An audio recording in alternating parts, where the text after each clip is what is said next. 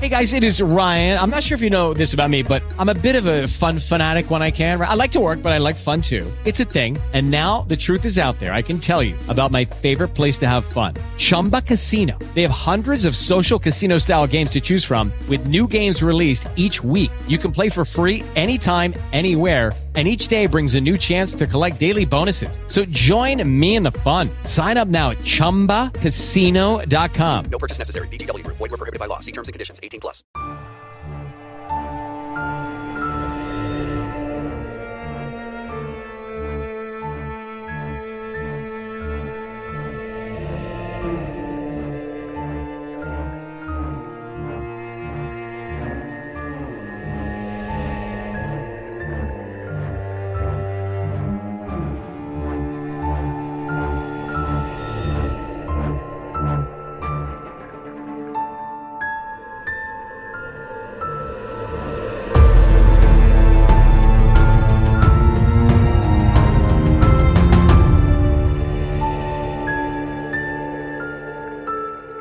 Hey everyone, and welcome back to this week's episode of Truth and Justice Reply Brief The Prosecutors vs. Adnan Syed. In this episode, I'll be breaking down the Prosecutors Podcast, Part 7. The bulk of this episode covers a portion of Adnan's defense file that became public after they were attached to an appeal. This is the first time that Brett and Alice really start to reveal what seems to be a genuine hatred for Adnan. They also make a concerted attempt to get you to hate Adnan in this one. We have heard and will continue to hear how Jay lies all the time, but we're supposed to look past that and see that really he's a great guy, almost a hero.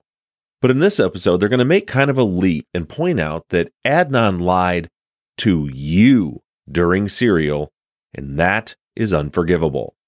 On top of that, they, well, in my opinion, insult all of our intelligence by claiming that the reason that people believe Adnan is innocent is because we were charmed by him on Serial.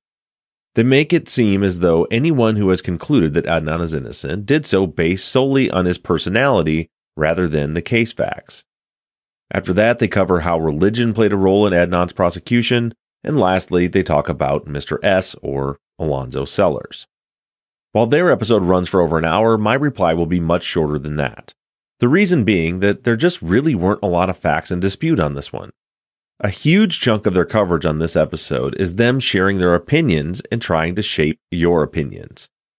For example, they say that Adnan lied to you on Serial, and then they spend 10 minutes explaining how awful that is.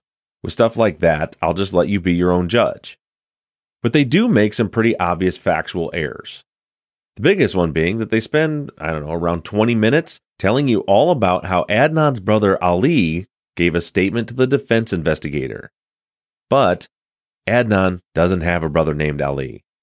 Ali is a law clerk who worked for the defense, but we'll get to that in a few minutes.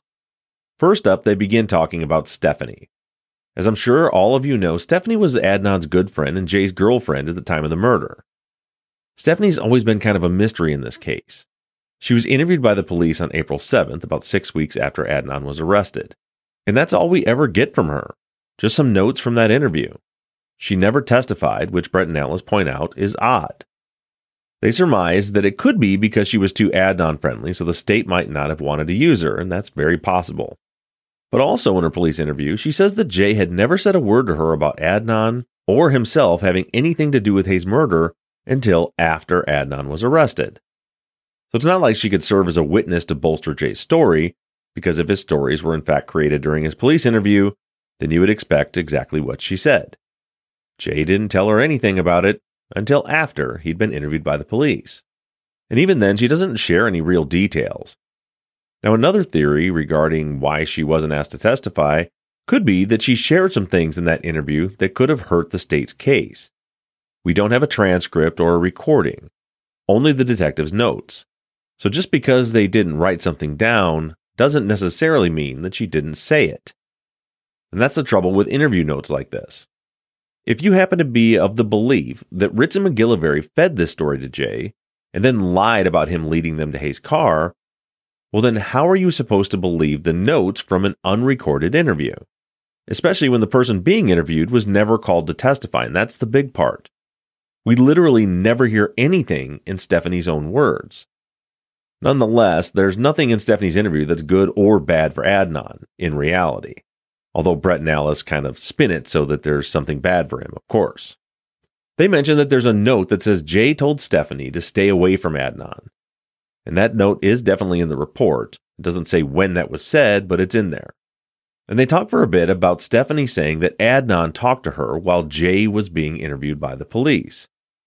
And that part is kind of interesting. If you read the notes, you'll see that they're not linear at all. They kind of jump around in time, so it's sort of hard to track. The way they interpreted what Stephanie said was that on the night Jay was interviewed on the record, the night before Adnan was arrested, Adnan spoke to Stephanie on the phone. I think that's probably accurate, but it's definitely not clear in the notes because of how they jump around. What Brett and Alice don't quite have right, or at least the way they presented it, leaves out a key piece of information who called who on the night in question. So Alice says in their episode that on the night Jay was being questioned, Adnan called Stephanie to ask why Jay was talking to the police. But what actually happened, according to the notes, is that Adnan dropped Jay off for work at the video store around midnight. Later that night, Stephanie called the store to talk to Jay, but he wasn't there. Another guy was working. It does not say in the note that the guy at the store said anything about Jay talking to the police, it's probably safe to assume that he did if the police showed up there to pick him up. So at that point, Stephanie called Adnan. Adnan tells her he's driving home, but he'd call her when he gets home. Then the notes jump to when Jay finally told Stephanie that Adnan killed Hae, and then back to the sequence of calls. I'll circle back to that in a minute. In the notes, it says that Adnan called Stephanie back 10 to 15 minutes later, and she said, quote, You hang out with Jay. Why are they questioning him? End quote. And then, quote, Adnan said, I don't know, end quote. So the way it's portrayed on their podcast is that Adnan called Stephanie nervous about the fact that the police are questioning Jay. But that's not what happened at all, and it's very clear in the notes. Stephanie called him to ask if he knew why Jay was being questioned, and Adnan said that he didn't know. They're trying to paint this picture that Adnan knows the police are zeroing in on him and he's getting nervous. Remember their whole story about how the day after Jay got arrested with Jen, he was calling Patrick and Christy to find out what was going on and to make sure it was safe to call Jay? Which, of course, was actually just Jay most likely buying some weed from Patrick while Adnan was at track practice.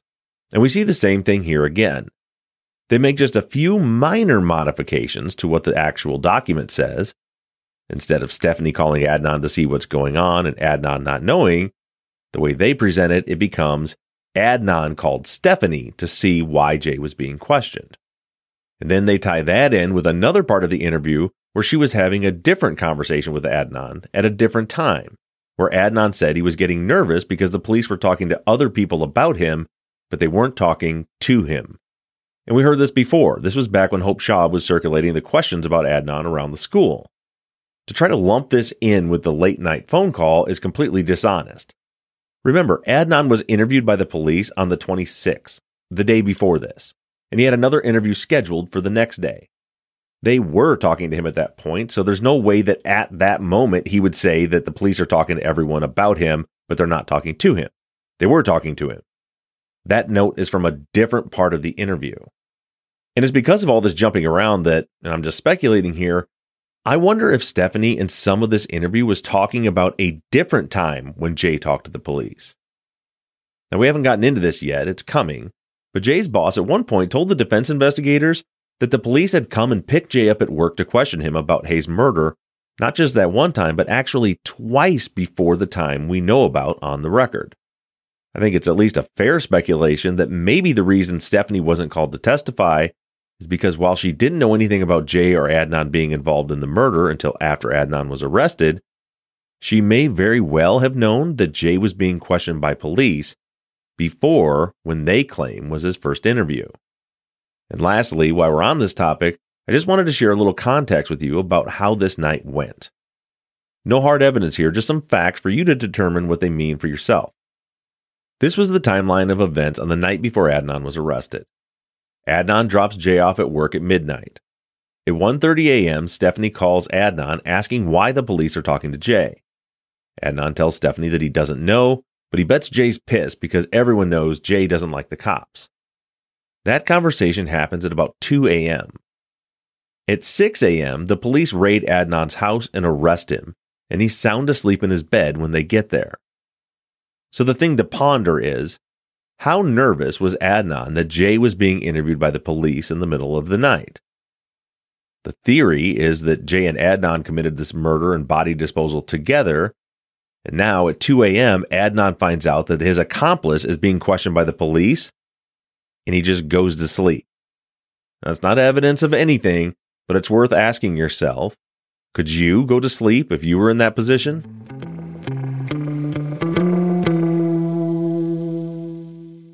This episode is sponsored by BetterHelp. It's that time of year when a lot of folks are racking their brains trying to find the perfect gifts for their loved ones. Personally, I'm determined this year to surprise everyone on my list. No gift cards, no cash, no Amazon lists. I want to see my kids get excited and surprised on Christmas morning. I know that a lot of you don't celebrate Christmas. Maybe you celebrate other holidays, or maybe you don't celebrate any at all. But whether you're buying gifts for people or not, you get to define how you give to yourself. And the holidays are a great time to do that.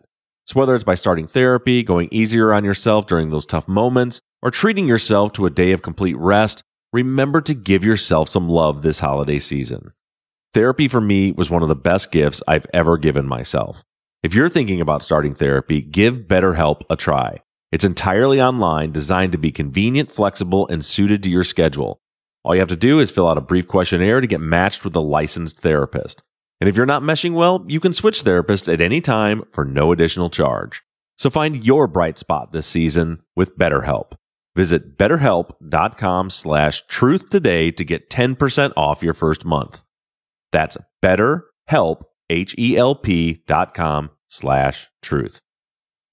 With the Lucky Land slots, you can get lucky just about anywhere.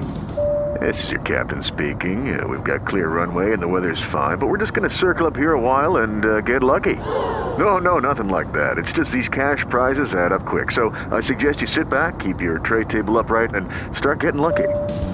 Play for free at LuckyLandSlots.com. Are you feeling lucky? No purchase necessary. Void where prohibited by law. 18 plus terms and conditions apply. See website for details. It is Ryan here, and I have a question for you. What do you do when you win? Like, are you a fist pumper? A woohooer, a hand clapper, a high fiver. I kind of like the high five, but if you want to hone in on those winning moves, check out Chumba Casino. At ChumbaCasino.com, choose from hundreds of social casino style games for your chance to redeem serious cash prizes. There are new game releases weekly, plus free daily bonuses. So don't wait. Start having the most fun ever at ChumbaCasino.com. No purchase necessary. Group. Void were prohibited by law. See terms and conditions. 18 plus.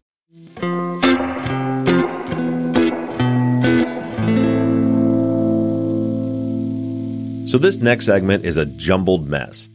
This is where Brett and Alice break down a memo from the defense file from August of 1999. Now, if you remember from a couple weeks back, I told you that this was the point when the defense finally learned that Jay was the alleged co conspirator and that he had given a statement to police. But the statement itself was not disclosed to the defense. So at this point, there's a mad dash by the defense to try to figure out what was going on. They're trying to do background on Jay and more importantly, trying to figure out how he could connect to all of this. Now, in Brett and Alice's defense, this memo is very confusing. The in regards to line of the memo says interview with Adnan's brother, comma, Ali. So it definitely looks like Adnan's brother, Ali, is being interviewed. The problem is that Adnan only has two brothers, Tanvir and Yusuf. Some of these statements have been attributed to Tanvir, who has responded to that saying that what's in the memo is not what he said. It's more like a game of telephone. It's like I mentioned earlier, Ali is actually a law clerk. Now, according to Tanvir, he was interviewed by someone else on the defense team, and that information was relayed to Ali, who then wrote this memo third hand. The thing that the prosecutors missed was the beginning of the memo where it says, from Ali, meaning Ali sent the memo not that Ali is a mysterious third brother of Adnan's. And it seems pretty clear that something is mixed up here. The top of the memo says, These are the questions asked and answered during the interview. The problem is that most of the questions and answers are about Jay and Stephanie. And Tanvir didn't know Jay at all. So obviously there was someone else being interviewed besides Tanvir. Tanvir is Adnan's older brother. He's four years older than him. So he'd been out of high school for almost four years.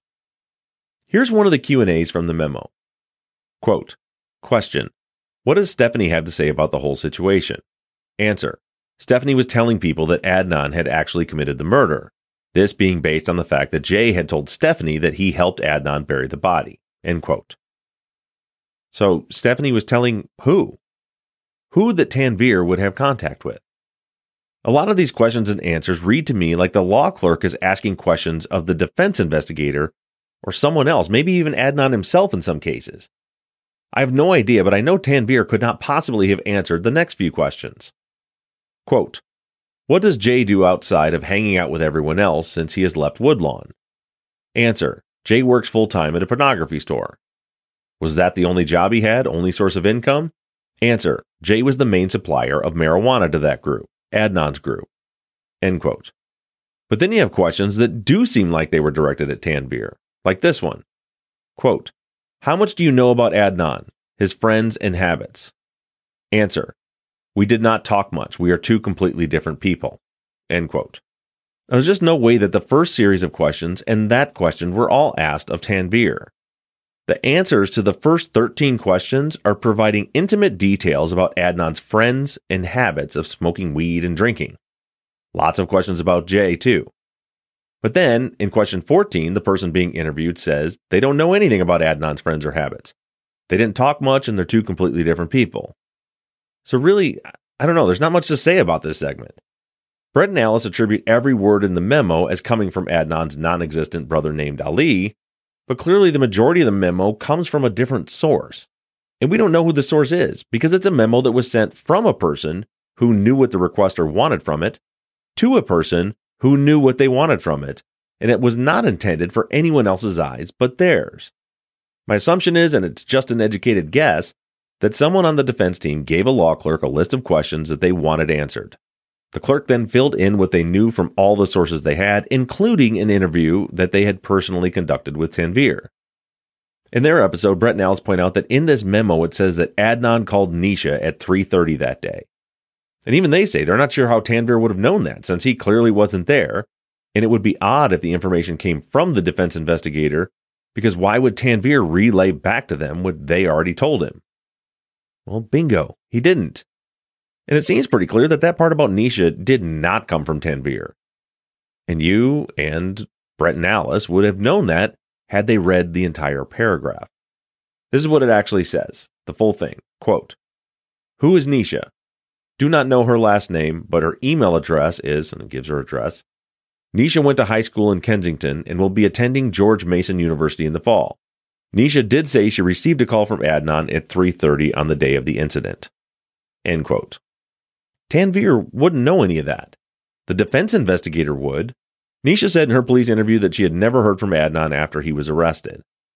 So what this seems to be is a combination of Adnan telling the clerk or investigator what he knew about Nisha, and then the investigator either talking to Nisha after the police did when they told her about the phone record, or they just read in the police reports that they received in discovery that Nisha had said that she thinks the call was one day or two after Adnan got his cell phone. Prosecutors spin this as Adnan must have told Tanvir that he called Nisha at 3:30 because he's trying to use it as an alibi, which makes zero sense because Adnan never once tried to use that call as an alibi. Remember what's going on here at this moment in time. The defense is still trying to figure out what the state's theory is. They had no idea what Jay said, and they have no idea what time needs to be accounted for. Even if you think Adnan is guilty and you think that he knew all this information, either way, he definitely didn't tell his lawyers any of that. So the lawyers and the clerks and the investigators are trying to figure all this out. They're just gathering as much data as possible. And the phone records show a call to Nisha at around 3:30. They don't know what to do with that, but they're noting it. In any case, I don't see how any of that information could have come from Tanvir, much like most of this memo. Moving on, but still dealing with the memo, the biggest blunder of this episode is the fact that Brett and Alice make a big to do about this huge revelation that Adnan's own brother says in this interview that Adnan is a very good liar. They go on and on about how this is why you would never want the defense file released to the public because of stuff like this.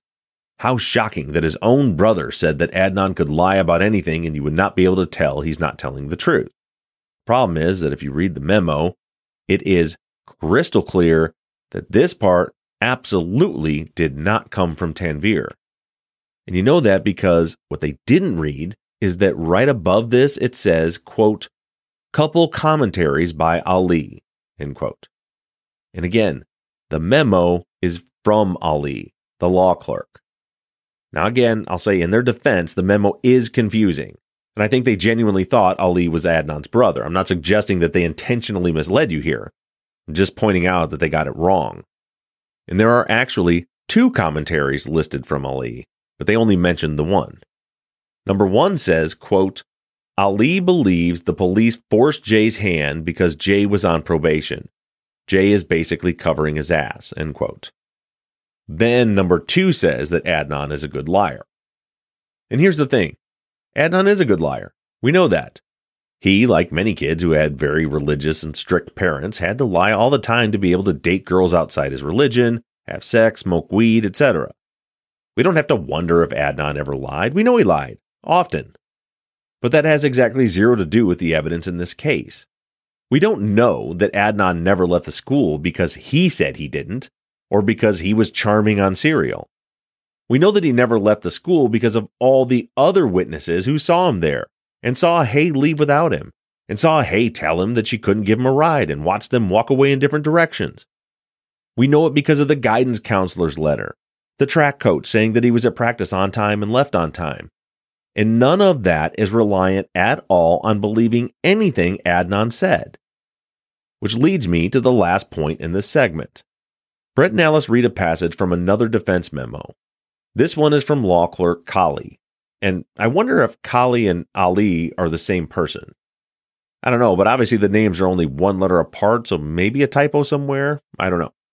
But either way, in this memo, Kali is talking to Adnan himself. And in the memo, he says that because Hae had to pick up who he calls her niece after school, that he and Hae would make quick trips to the Best Buy parking lot to have sex. So that's something that we already knew, and Jay knew that. He said as much in his interview with the police, which, if you're in the Jay made up the whole story camp, makes sense as to how Best Buy came into the narrative. Remember, in the first interview, Jay said that the trunk pop happened on Edmondson Avenue. But then, when he was confronted with the phone records and shown that the phone was over in the Security Square Mall area, suddenly Jay changes it to Best Buy the place where Adnan had told him that he and Hae had had sex before after school. But that's neither here nor there. The point is that we all already knew that Adnan had sex with Hae at the Best Buy in the past.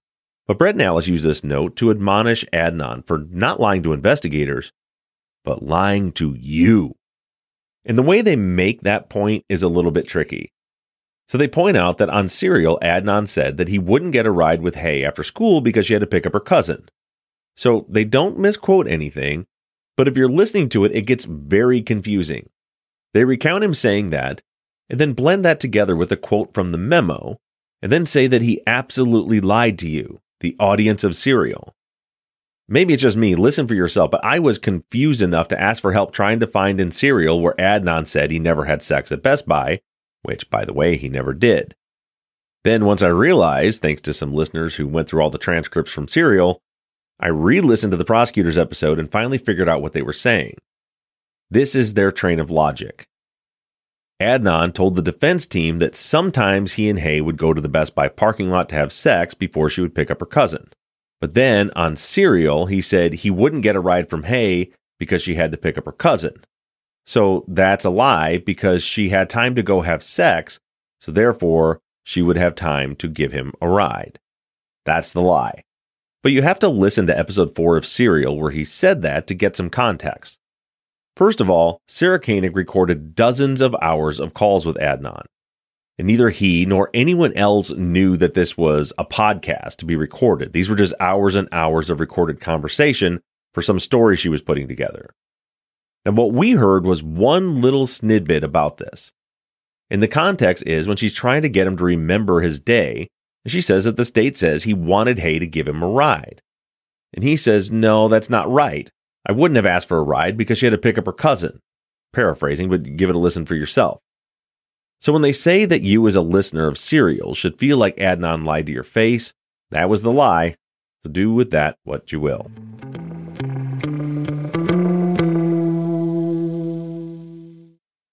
With Lucky Land slots, you can get lucky just about anywhere. Dearly beloved, we are gathered here today to. Has anyone seen the bride and groom?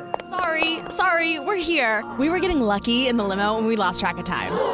No, Lucky Land Casino, with cash prizes that add up quicker than a guest registry. In that case, I pronounce you lucky. Play for free at LuckyLandSlots.com. Daily bonuses are waiting. No purchase necessary. Void where prohibited by law. 18 plus. Terms and conditions apply. See website for details.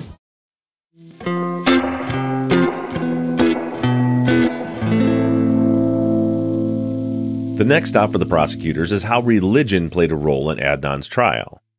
To their credit, they addressed the consultant's reports that lie in the prosecutor's file. You might remember those reports that claim Hae's murder was an honor killing. Brett and Alice both agree that this is a pretty wild take on the case. In fact, Alice says it's incredibly offensive, and she's absolutely right. The point they make is that religion really didn't play a huge role in the trial. And for what it's worth, I do agree with them on that. Racial and religious bigotry most definitely played a huge role in this case, particularly at the bail hearing. But that was actually a shift from opening to closing statements. In Urick's opening statement, he said that Adnan's, quote, honor had been besmirched by Hae. So there was definitely an undertone, but by closing, Urich abandoned that train of logic altogether. Credit where credit is due, I do agree with Brett and on this point. Religion did play a massive role in the case pre trial, and there was an element of it in the trial itself, but it wasn't the focus of the state's case. And all that being said, Brett and Alice never really get into the closing arguments in detail. So that will be an extra episode that I'm going to put together because these closing arguments are riddled with lies. For just one example, Urick says that it only takes 15 seconds to strangle a person to death. And that is patently false. It takes minutes to die from strangulation. That's just one point. I'll go through them all in a later episode. But for now, we move on to their last segment, which is about Alonzo Sellers. Sellers is an interesting character to say the least. Right now, let's touch on the little bit that we know about him in this episode and pretty much write him off as a suspect based on his time card saying that he clocked out of work at 4 p.m. on the day of Hae's murder. Personally, I don't know what to think about him, especially now. I don't want to spend a whole lot of time on Sellers because most of this has been covered before. We know that he was a streaker, we know that he discovered Hae's body under strange circumstances, and we know that he first failed a polygraph and then six days later he passed one. First and foremost, I don't think that we can rule Sellers out simply because he clocked out of work at 4 p.m., and this is why. On the day that he discovered Hae's body, he had left work to go home, drank a beer, and then took a bit of an odd route to get back when he supposedly stopped to pee and then he found Hae's body. He did all of that while he was on the clock. So, first and foremost, he appears to have had the freedom to leave work without clocking out. That doesn't mean he has anything to do with the murder. I'm just pointing out that for him, being on the clock really doesn't mean anything. Now, aside from the strangeness of how he found the body, it's also concerning that he failed his first polygraph. In that test, he was asked the following relevant questions Quote, Are you attempting to withhold any information about the death of the female you found in the park? No. Did you do anything to that girl to cause her death? No. Have you ever been in the company of that girl you found before the day you found her? No. Have you ever been to the spot where the girl was found before the day you found her? No. End quote. The examiner said that Sellers was showing indications of deception for all the relevant questions, but he also said that Alonzo was worried about being late to pick up his wife that day, and that was causing him stress. Because of that, the examiner suggested that he be retested at a later date. Now, first of all, I need to say that I'm not sold on polygraph tests. Anybody that's listened to me for a long time knows that. There's a reason they're not admissible in court. But for what it's worth, the thing I find odd about Sellers' first exam is that if you look at the scores, there is a distinct difference in his responses to the relevant questions and the control questions. And the way they are asked is to kind of pepper in the relevant questions in between the control questions. I have no idea how to properly read a polygraph report, but I do know that there is an obvious difference in the scores of the control questions when compared to the relevant ones. It would seem to me that if it was an outside stressor causing him to show deception, then we should see Sellers consistently showing deception across the board, not just on the relevant questions. But like I said, I'm not a polygraph examiner, so what do I know? Now, what's really interesting here is the timing of the tests and the way the questions are changed. So the first test was conducted on February 18th.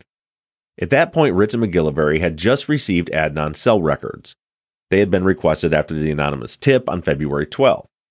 So by the 18th, they have the records and they perform this test, the one I just read to you. But then on February 24th, two days after they received the cell site data from AT&T, and just two days before Jen is interviewed and the dominoes start falling for Adnan, Sellers is given the second polygraph. In this one, he passes, but the questions are very different. Quote Do you know if that girl you found died because she was stabbed with a knife? No. Do you know if that girl you found was died because she was shot? No. Do you know if that girl you found died because she was poisoned? No. Do you know if that girl you found died because she was choked? No. Do you know if that girl you found died because she was hit with a baseball bat? No. Do you know if that girl you found died because she was hit with a tire iron? No. Do you know if that girl you found died because she was run over by a car? No. End quote. No deception indicated on those questions, and Sellers was officially cleared as a suspect. I have no idea why the questions were changed so dramatically in this test. I've been told that the examiner wouldn't want to re ask the same questions as last time because the suspect could prepare for it and beat the test. But I just personally would have loved to seen them ask some broader questions. Have you ever been in the presence of the girl you found? Did you do anything to hurt that girl you found? Did you kill that girl? Did you bury her body? Did you know where her body was before you reported it to police? Questions like that. But unfortunately, they didn't do that, and Sellers is now out of the picture. But really, he wasn't the focus at that point anyway. Ritz and MacGillivary were going full steam ahead after Adnan at this point. Between the two polygraphs is not only when they received the cell site location for Adnan's calls, but also, and more on this in another episode, February 21st is one of the days when Jay's boss says that police picked Jay up to be questioned about Hae's murder. Five days before they ever talked to Jen, by the way. If you look at the case file, it seems pretty clear that by the 24th, when this polygraph was conducted, Adnan was in their crosshairs, and clearing Sellers was just a box to be checked off, which is one of the reasons cited by the state's attorney last year for overturning Adnan's conviction. After reviewing the full case file and after the judge did the same, both agreed that Adnan's conviction should be overturned partially based on the fact that Sellers was not properly cleared as a suspect. Now, none of us are privy to what's in those files yet. But remember, it wasn't just Mosby and her team that thought the Brady material contained inside warranted a new trial. The judge reviewed all those files, the ones we haven't seen, and agreed that the conviction should be overturned. And one thing we did learn from the little bit of information that was released was that of the two suspects that were cited, one of them had means, motive, and opportunity to kill Hae, and the other had motive. Based on context, it's pretty well accepted that those two suspects are Bilal and Alonzo Sellers. The order to vacate also stated that one of the two suspects had a relative that lived in the neighborhood where Hae's car was found. It didn't take the online sleuthing community more than a couple days to figure out that Alonzo Sellers' brother's wife was living in one of the homes adjacent to the parking area where the car was found at the time. It's also been discovered that Sellers in later years did escalate from streaking to actually assaulting a woman in her car. So at the end of the day, there's a big question mark on Alonzo Sellers. There's not much point in speculating or theorizing if, how, or where he was involved in the murder because there are just too many unknowns right now. And that's one of the reasons that doing this series is so important to me. This case needs to be solved. I believe with everything in me that Adnan is innocent. The facts of the case make that very, very clear. And that means that Hae's killer is still out there. And the only way that they will ever be brought to justice is if public pressure forces the Baltimore PD to reopen the case and find out what really happened. Find out if Sellers really should be cleared. Find out who killed Hae. As Janet so eloquently put it in one of our follow up episodes, do your damn job.